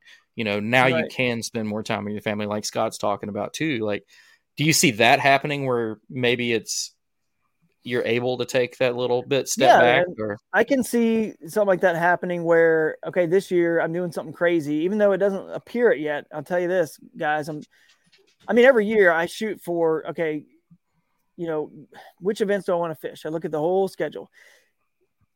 Can I pull off an AOY run in potentially all three? And that was my goal. Bass, I knew I had to miss Lake Fork because my little girl was two months old. I wasn't going to leave my wife with a toddler, a two month old, and three dogs, and just leave her for you know trip to Lake Fork. I lucked out because it was freezing cold. It was like frozen. The lake was so. yeah you didn't worked miss out. anything but didn't miss anything. but um, but I I knew that the way they had their setup, uh, you had to fish four events to count for your AOY, and they only had five. So at that point, and I was qualified for the championship, so I knew I was going to fish the championship in South Carolina. So, but that didn't that doesn't count for AOY points. So I said, okay, I got to fish. So essentially, I got to fish, you know, five bass, but really, you know, four in the, in the opens, all four of them to be able to qualify for AOY. But I said, I want to qualify for the championship. You do that by AOY points, you know, potentially if you don't get in the top 10% at each event. Now, of course, the first fish uh, event I fished, I got seventh at Harris Chain and I qualified. So the championship qualification for 2023 was out, uh, you know, was, was already good. I was done. I don't really need to fish bass anymore, but I wanted to make an AOY run and I had seven. So why stop now? Right. So then I Right. went to Grand. I get first at Grand. Okay. I'm going to keep going. Go to this Lewis Smith Lake at first. Obviously, I'm, my goal is to win AOY in bass. And that, and obviously, if I do well at Pickwick, I, I mean, the standings don't show it because I don't have four events and everybody else does, but I think I'm probably in like seventh, eighth, or ninth, somewhere around there. And I only have three events. So, I mean, I don't know who's in front right now, actually, if it's Garrett or Justin or whoever, but it's not me. And that's kind of cool because they have the, the pressure hopefully is on them more and the focus is on them. But really, I know, and, and they know, we all kind of know we're not dumb. Eric Sadiki's got a, some great finishes there. Um, that I'm kind of in, early in the driver's seat in terms of that series of, you know, it's kind of my, my AOY to lose. I have to kind of, I was about to say that Flop, I hate yeah. I hate to say that because I don't mean it in a bad luck way, but No, that's what that's how you put it. It's it's yours to lose, yeah, one hundred I mean, two, percent. two ones and a seven is pretty darn, you know, tough to beat. So that was the goal. And then I said, well, how can I, how can I, because I won A- AOY with Hobie in 2020, fishing the minimum, three tournaments, and then the TOC, right? That's all I did. Mhm. I said, well, it's possible. So if I can do maybe like five Hobies, because you only get your best three, maybe I can. So five plus the five for bass, that's already 10. That's a lot of weekends gone from the family, weeks. I mean, not weekends, that's a week. er, That's at least a week for every trip, right? But okay, so that's 10 events. How can I possibly get enough KBFs? Because they have two per weekend, not in the pro series, but you know, the trail series is Right. Saturday, Sunday. I was like, well, I could do Champlain. So anyway, I figured out that whole thing where I could potentially get enough events in. And I know it's not the smartest thing to do because it's obviously better if you're fishing seven or eight Hobies, right? To get a good three or you know what I'm That saying? way Like, you've got some events you can drop. Yeah, yeah, fish six or seven KBFs instead of a minimum, right? But that's kind of what I'm trying to do. And I think I can, even though I had a bad Santee Cooper event at Hobie, I, I mean, I was 22nd out of 200 after day one, and I, I made a very bad decision. See, there's another another example, guys. I, you know, I, I didn't have a good finish at Santee Cooper. Doesn't always work out. So I made a bad decision on day two, and I don't know what I dropped to. Maybe I don't know 50th or something, 60. I don't know. But now I got to pretty much fish all the last four Hobies and have three good ones. So that's kind of my goal. But here's my to get to your question. After explaining all that, maybe I drop down to just focusing on two series next year. You know what I'm saying? Where maybe I'm not Yeah. gone 13, 14 weeks a year. And not all of them, like some tournaments like the Susquehanna, I kind of really don't need to pre-fish there much. I just kind of know what I'm doing. Go to maybe Yeah. pre-fish a day, a day, you know, so don't, it's not like every one of them is a whole week. And some of them are close like that when it's four and a half hours for me.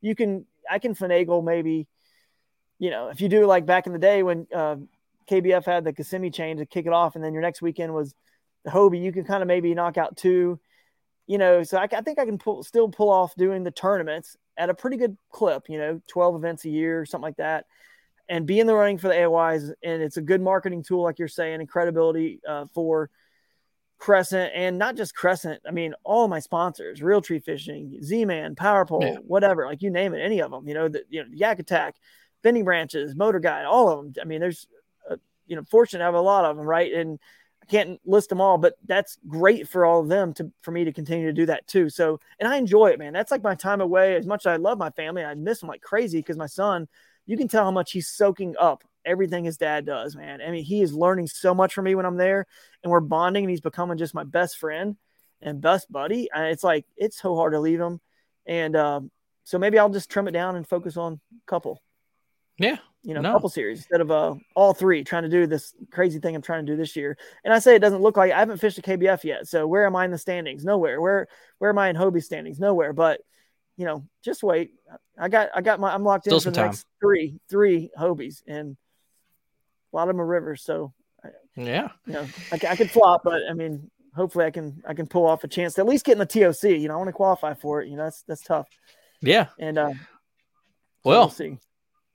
Well, uh, so good luck to you on that. But this is the part of the show that most people are uh, probably most excited about because um, held this to the end just because uh, I didn't want people to listen and dip. So give us a, you know, the whole show. We've talked about it here and there. The Shoalie.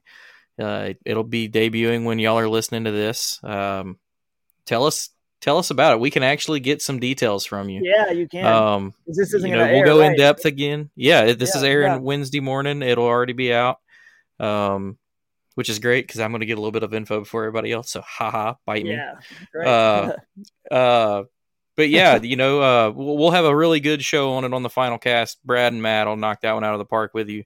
Maybe have James or Scott and them on too. But uh, yeah, yeah. just talk about Crescent as a whole. But Sure, give sure. us give us a rundown of the new boat, man. I, I've got to see uh, some some teaser pics of it and stuff like that. But just tell us about it. Yeah, it's awesome, man. I mean, I fished out of it in the tournament and I was just so just comfortable and happy and like I mean, it's dude, it's Micropterus cataractae. That is the fish of the waterfalls, the shoal bass. It's where I cut my teeth.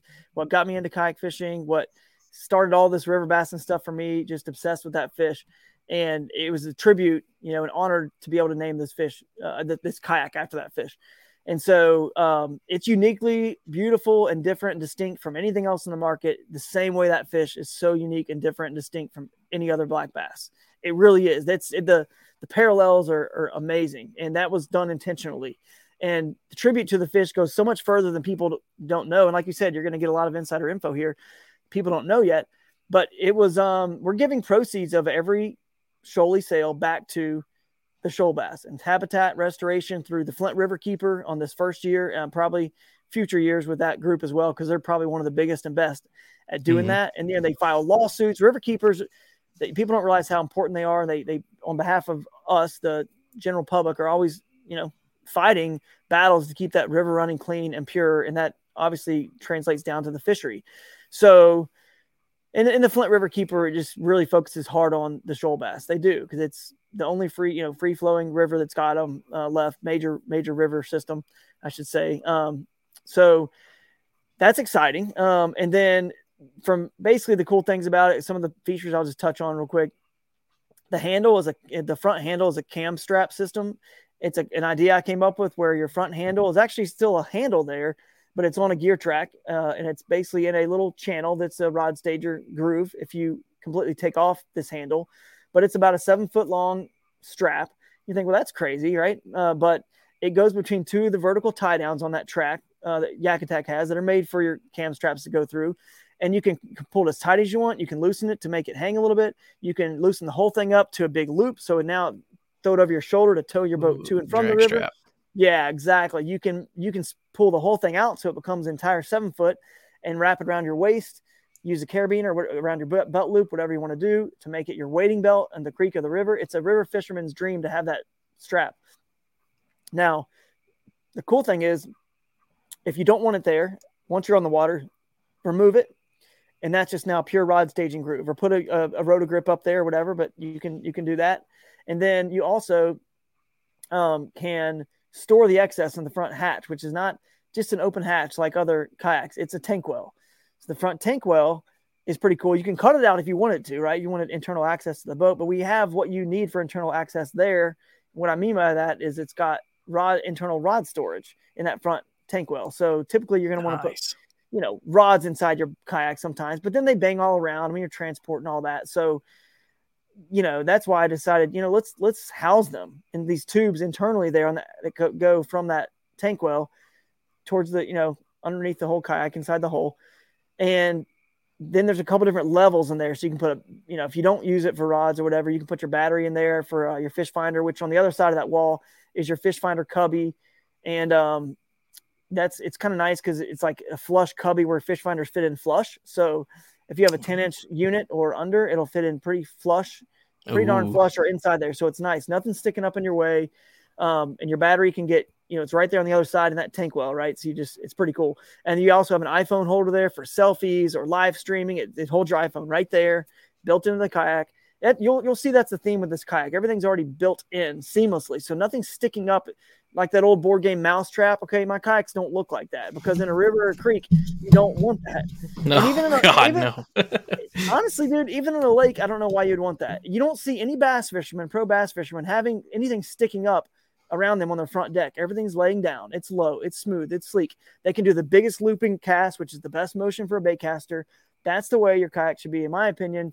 Uh, I mean, everyone does has a different method, and that's it seems to work for other people. But I don't like a ton of rods sticking up, so that's why you'll you'll notice uh, there's some features on the boat that are, even for lake fishing. If you're going underneath dock cables and tree trees, if you're not taking advantage of the kayak being the kayak and can get to casting angles and under dock cables and under trees, in places that boats can't get, you're honestly missing out on the whole reason you're in a kayak. So, anyway, that's a lot of the stuff on the boat you'll see is built in seamlessly like that. As you move on, you got and there's I'm I'm skipping over a lot of stuff because I'm going to talk it you know in detail in the other. No, podcast. no, no. But but the catch board that Scott mentioned is amazing. The catch board stays housed there in oh, front yeah. you or recess. There's pad kit on the whole boat. It actually has a, a measuring board pad kit on that area where the catch board goes. So it it quiets the catch board and it's a measuring board if you don't have a catch board. If you're not a tournament angler, you just want to see the link length, you can do that. And then That's awesome. Uh, the seats a new new extra padded seat, so it's thicker than the traditional crescent seats that you're used to. Um, so a couple of my you know most favorite things. It's got an anchor wizard recess, so only the handle of the anchor wizard sticks up.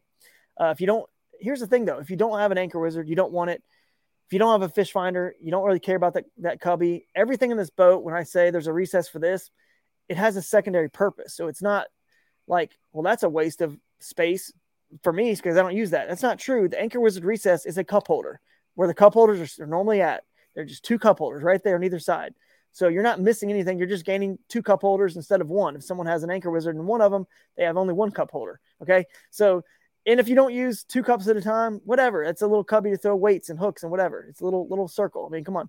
So that's the beauty of the whole boat. If you don't have a fish finder, that cubby up there, like I said, your iPhone would go there in that little slot, or that's if it's a lot of the little smaller Plano boxes, it's a little cubby to store a little small uh, soft soft Plano bags.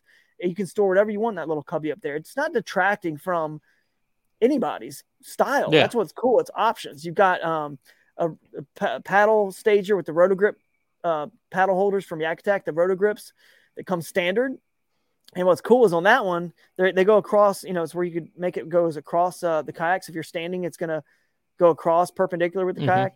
But then you can also, on the gear tracks, that the gear track is actually um, perpendicular as well. You can move it in and twist them. And now those Roto-Grips go parallel with the kayak. So if you want to have a rod there, a net, uh, whatever, a paddle, you can use those that direction too. So it's super customizable like that. A uh, couple nice. of my coolest features uh, are, are, the actually right below your seat on the right and the left hand side. You'll notice a teeny little recess that's only like an inch long, right? An inch and a half long by three quarters of an inch wide. It's your flat mount, flat mount line cutters spot, and the other side that marries it is a hook sharpening stone that we will be, be selling on the Crescent website. It's a small little hook sharpening stone that you uh, fit right there. So you always Brilliant. have something to cut your line. You always can sharpen your hooks and stay in the game. Because I'm also trying to help people become better anglers without them even realizing I'm helping them become a better angler. Like not just being more comfortable and not that the hole is just great for maneuverability and it, it, great for flat water, but especially obviously really good at rivers and creeks.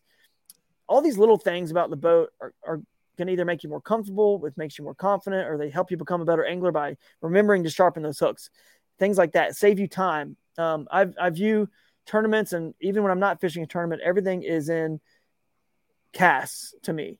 Like how much time do I have uh, on the day. or How many casts can I make? So not hours, seconds, and minutes. I view it in casts. So if you hit a rock and you flip over or you have stuff go wrong, you're losing time, right? If you can't Mhm. navigate around that. So the whole design is important. Uh, all this stuff is designed to kind of help save you time and make you a better angler without you realizing that's kind of what it's doing.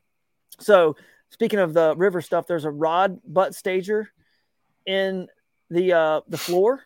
So rod butt stager is important because in waves in a lake or in a river or rocks, you're hitting stuff. If your rods are sliding below you and your feet on on the hole there, then their tips are also colliding and your your lures are getting tangled. So the rod oh, butt Oh, yeah. staging, there's a couple different grooves there for it. One of them is actually underneath your seat in the high position.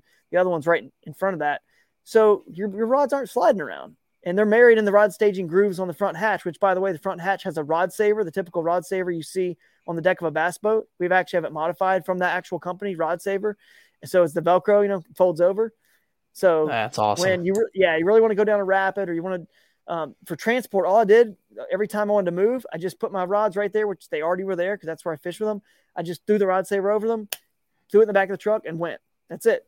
I went the whole way Oh. back here, two two and a half hours to Carrollton with those rods there, just like uh, the guys on the bass boats would do. So it's really slick. Um, man, there's so much about this boat. I mean, it's so hard to even remember everything. The back tank well is a cam strap. It's not bungee. You don't have to find some perfectly sized item to fit there. It's a three quarter inch cam strap, a thinner little mini. So you crank down that black pack, you know, or whatever you have back there. It's not going anywhere in a river situation. You're not going to drop, flip over, and lose anything because you've got a secured cam strap cranking it down.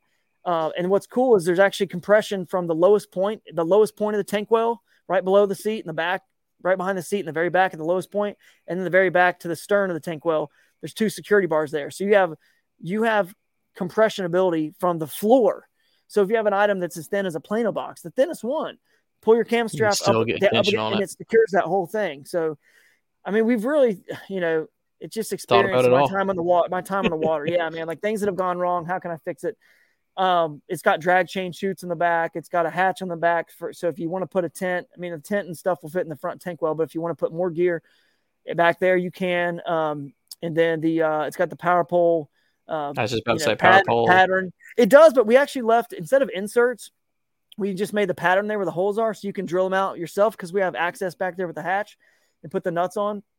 Yeah. That's super, super critical because boats have different shrink rates, and, and inserts are also weak points a lot of times as well. In, Yeah. in kayaks, we found I've seen them snatch right out of the plastic.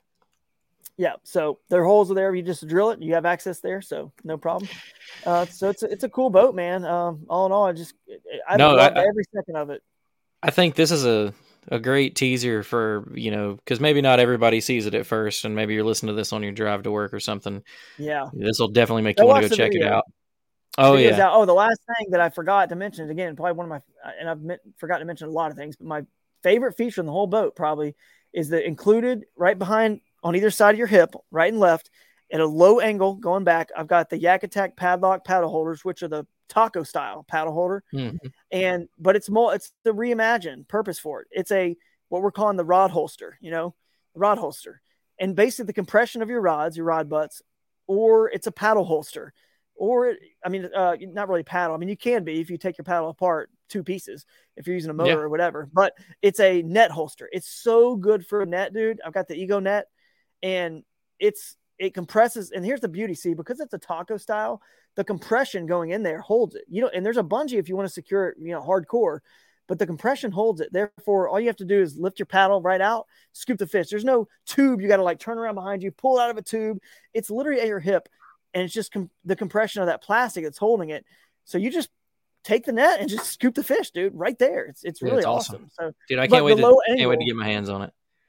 You're gonna love it. The low angle of those rods too back there are awesome because your follow up bait for like a buzz bait or whatever you got, you know, your follow up.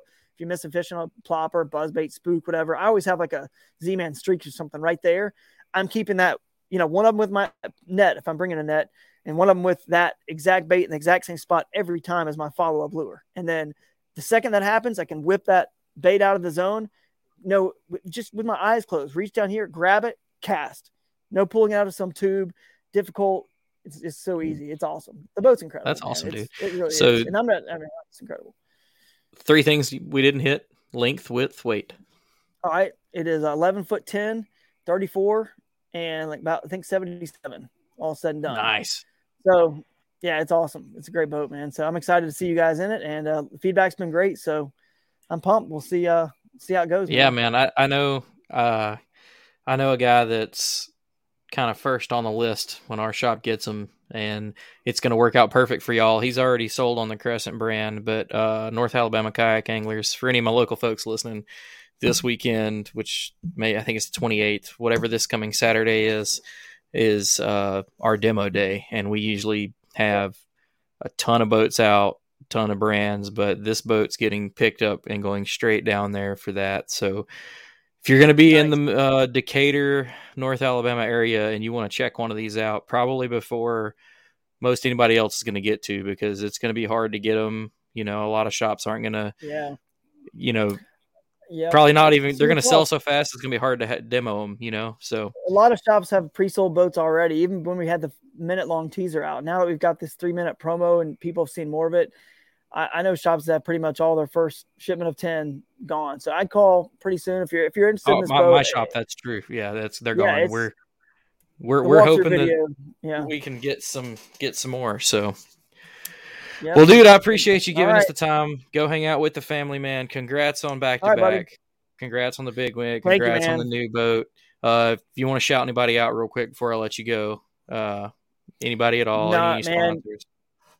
Appreciate Bassmaster for what they do. Appreciate uh, you know Hobie, KBF, all the trails that, that help kind of make this possible um, on the national scene. All American, all those guys. I mean, whoever name name them, they're they're out there working hard for us so we can have these opportunities. And I, I'll never be, you know, just appreciative um, enough of those guys because I've done it before, you know, with the River Bassin Trail. So I want to thank them. And you guys can follow me if you want in social media. Definitely have a lot of sponsors, but I'm not going to, you know, mention them here. It's just, it's a lot. And, uh, you know, whatever you guys follow me, you, will see, you know, but, uh, thanks again for everybody. If you need to hear them go back in another show. Yeah. We've probably got them. probably.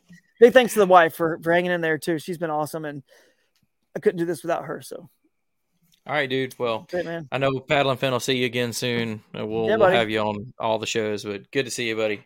Peace, see man. man. Thanks. Later. All right, guys. Uh, great show. It was awesome to get Drew back on here. Miss getting to talk to him. So cool to get Scott to uh, to jump in for a few minutes and see the face behind Crescent back there, also hanging out with him, the the boss man James. Um, we're gonna get into some uh, other tournament recap real quick from uh, around the country that also happened this weekend. I'm to start with one on this other screen over here. Actually, we'll go ahead and do. We didn't get a whole Smith Lake rundown. So first place, as you know from this episode, Drew uh, won the event with 89 and a half.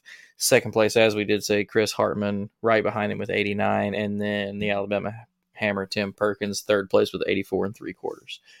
Uh, KBF had another event going on this week, and I actually had to to look up this one. I've never even heard of this place, but it's a uh, Messalonskee, Maine. They had 82 anglers. Uh, everybody knows the way that the KBF does things. Uh, day one, day two trail, and Pro Series. Day one winner Nick Audi with 93 and a quarter. Second place Ryan Matlowich with 92 and three quarters. Third place Robert Biffsha with 91 and three quarters. Second or second trail day, day two, Ryan Nye, uh, 93 and a quarter. So kind of crazy. First time I've seen this that a day one and day two were both won with the same uh, length. So that's pretty cool. Uh, second place, Mike uh, Mike McCone with 93. Third place, Brian Volkernick with my lights in the way, 92 and a quarter.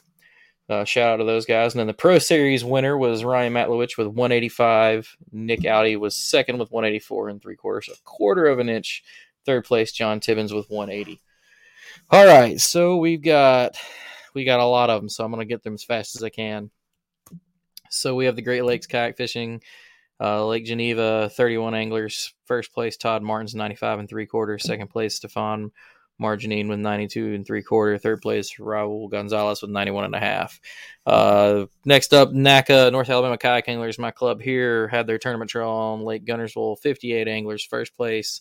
Randall Wallace, as per usual, it's just hard to beat that man and his Spro Frogs. Uh, 94 and three quarters. Second place, my buddy Blake Robertson 94 and a half. Third place, Brandon Watson with 92 and a half.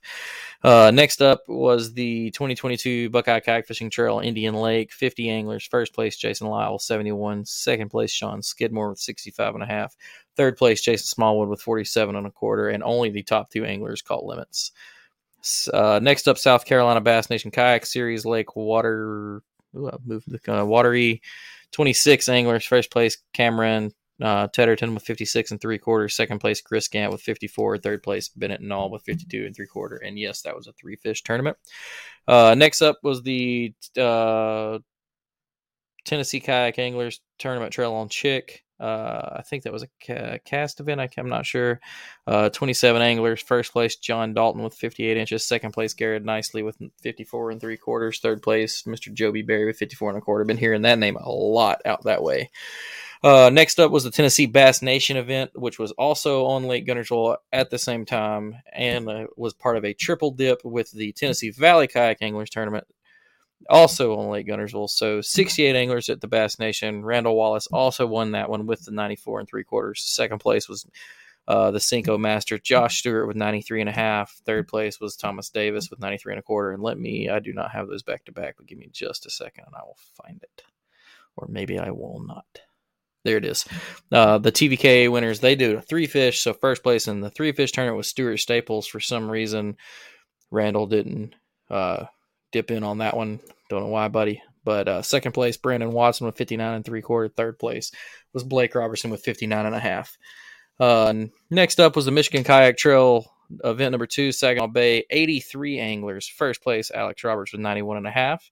Second place, Jarrett Bice with 91 and a quarter. Another quarter inch getting them getting it done. Third place, Adam Drybeck with 90 and three quarter. Uh, next up is the uh, the Minyak Elite Trail stop number one on Lake Minnetonka. 30 anglers. First place, Elvis Lee with 88. Second place, Juan Gomez with 85 and a quarter. And third place, Scott Stolman with 82 and three quarters. Uh, next up, the Indiana Kayak Anglers on Lake James. 43 anglers with. Uh, I'm going to say this is Eddie. It could be Ida. This is a female angler. So if you're listening, I'm so sorry. But uh, Eddie Wilkinson with 80 and a half. Second place, Shane Partlow with 76 and a quarter. Third place, Brennan McDougal with 72 and a quarter. Next up is the oh, I moved it. The New York Bass Fishing on Lake Ontario. Uh, 27 anglers, first place, Jose uh. We're going to go with that, 82 and a half. Second place, Jake Burnett with 81 and three quarters. Third place, Benjamin Phillips with 80 and a quarter. Uh, next up was the Moyak Lake of the Ozarks uh, event. 86 anglers, Michael Cornelius with 93 and a half. Second place, Scott Kroger with 91. Third place, Josh Keats with 90 and a half. Next up's the kayak anglers of Eastern Pennsylvania Merrill Creek Reservoir event. 29 anglers, three fish limit. First, look, first place, uh, Brooke Williams with 58 and a quarter. Second place, David Smith with 58. Third place, TJ Swanee with 57 and a half. Uh, we got the kayak fishing. Oh, Kayak Fishing Club John Martin Reservoir Bass Series in Colorado. 29 anglers, first place, Clay Roberts with 36 and three quarters, and this is a five fish limit tournament. Second place, Paul Roth with 30 and three quarters, and third place had one fish for 14 and seven five. For 14 and seven five, 14 and three quarters. Jesus Christ, Jimmy. 10 fish was all that was caught in that entire tournament. Uh, Minnesota Kayak Fishing Association High Tempo Hobie Compass Tournament, uh, Waterville. 75 anglers. First place, Daniel Zimmershed with 88 and a quarter. Second place, Mong Vang with 87 and three quarters. Third place, Eric Peterson with 87. Uh, next up is the Southeast Texas Kayak Bass League on the Sabine River. 44 anglers. First place, James Penny with 84 and a quarter. Second place, Carl Birdsong with 72 and three quarters. Third place, Ricky Julg with 69 and three quarters. Uh, next up is the Kayak Angler Association of Central Arizona on Alamo Lake. 31 anglers. First place, Mark Gross with 85 and a quarter. Second place, Pat Hanning with 84. Third place, Thomas Gompf with 80 and three quarter. Uh, next up, we have the Yakka Bass tournament on the California Delta. 99 anglers. First place, five fish limit. Uh, first place was Alden Walden, 95, one of the dark horse guys. Uh, second place was Dust, Justin Dutcher with 90. And third place, the funniest guy to watch online in the kayak world, Obedy Williams with 88 and a half. Another dark horse guys. Those guys are just out there killing it. Uh, next up and last but not least was the Natural State Kayak Anglers event on Table Rock, 41 anglers five fish limit. First place, Chris Needham with 88. Second place, Craig Wood with 88 as well. Third place, Wayne Beatty with 87 and three quarters. So really tight at the top for that one. Whew, that was a mouthful, guys, but we have made it to the end. I appreciate everybody sticking with us that sticks it out to the very end, covers the tournaments, give these local guys a shout out all around the country. We appreciate you, as always, coming to join us, uh, talk to a big national winner. Um, and you, you're going to get to hear it first here. Um, we talked about the Shoalie before anybody else is getting to, other than Crescent, um, and and talking to Drew about the bass to back, the the back to back Bassmaster wins. So great show. Uh, make sure you're keeping up with your fantasy stuff. Go check that out. Make sure you give give Drew, give Crescent, give Paddle and Fin, give me, give us all a follow. Check us all out on all of our social medias. We will be back next week. Me and Dan. Uh, I haven't looked at the schedules. I have no clue what's coming up, but we will see everybody next week. And I am out. Peace. Thanks for tuning in to another killer episode here on Paddle and Fin. Be sure to drop a five star rating, a thumbs up, or smash that subscribe button on any platform you're listening in on. Be sure to check us out on Waypoint TV, waypointtv.com. Make sure you sign up for the Fantasy Kayak Fishing League at paddleandfin.com forward slash fantasy. You could support this show through Patreon, patreon.com forward slash paddle and fin. Don't forget to check out the website paddleandfin.com. Catch us on YouTube. If you got a question, comment, or want to see a future guest on the show, be sure to email us at paddleandfin at gmail.com. Shout out to our show supporters, Yak Gadget. You can check out all the fine kayak accessories at yakgadget.com. Pelican Professional. For all your cases, coolers, and lighting needs, go to pelican.com. Rocktown Adventures, your Midwest premier paddle sports destination. Go to rocktownadventures.com. Eastport Marina, the beautiful destination on Dale Hollow Lake. If you're looking for lodging, kayaks, kayak accessories, or anything fishing related on the beautiful Dale Hollow Lake, go to eastport.info. And Jigmasters Jigs. When in doubt, get the jig out. Go to jigmasters.com and fill your tackle boxes today. I'm Will Cooper, host of HuntStand's Make Your Mark podcast. If you haven't already, download the free Waypoint TV app to listen to our podcast and watch the original films from HuntStand Presents anywhere, anytime, and on any device. Don't miss Mondays with Into the Blue, brought to you by Academy Sports and Outdoors. Every Monday night from 7 to 10 p.m. Eastern on Waypoint TV, the destination for outdoor entertainment.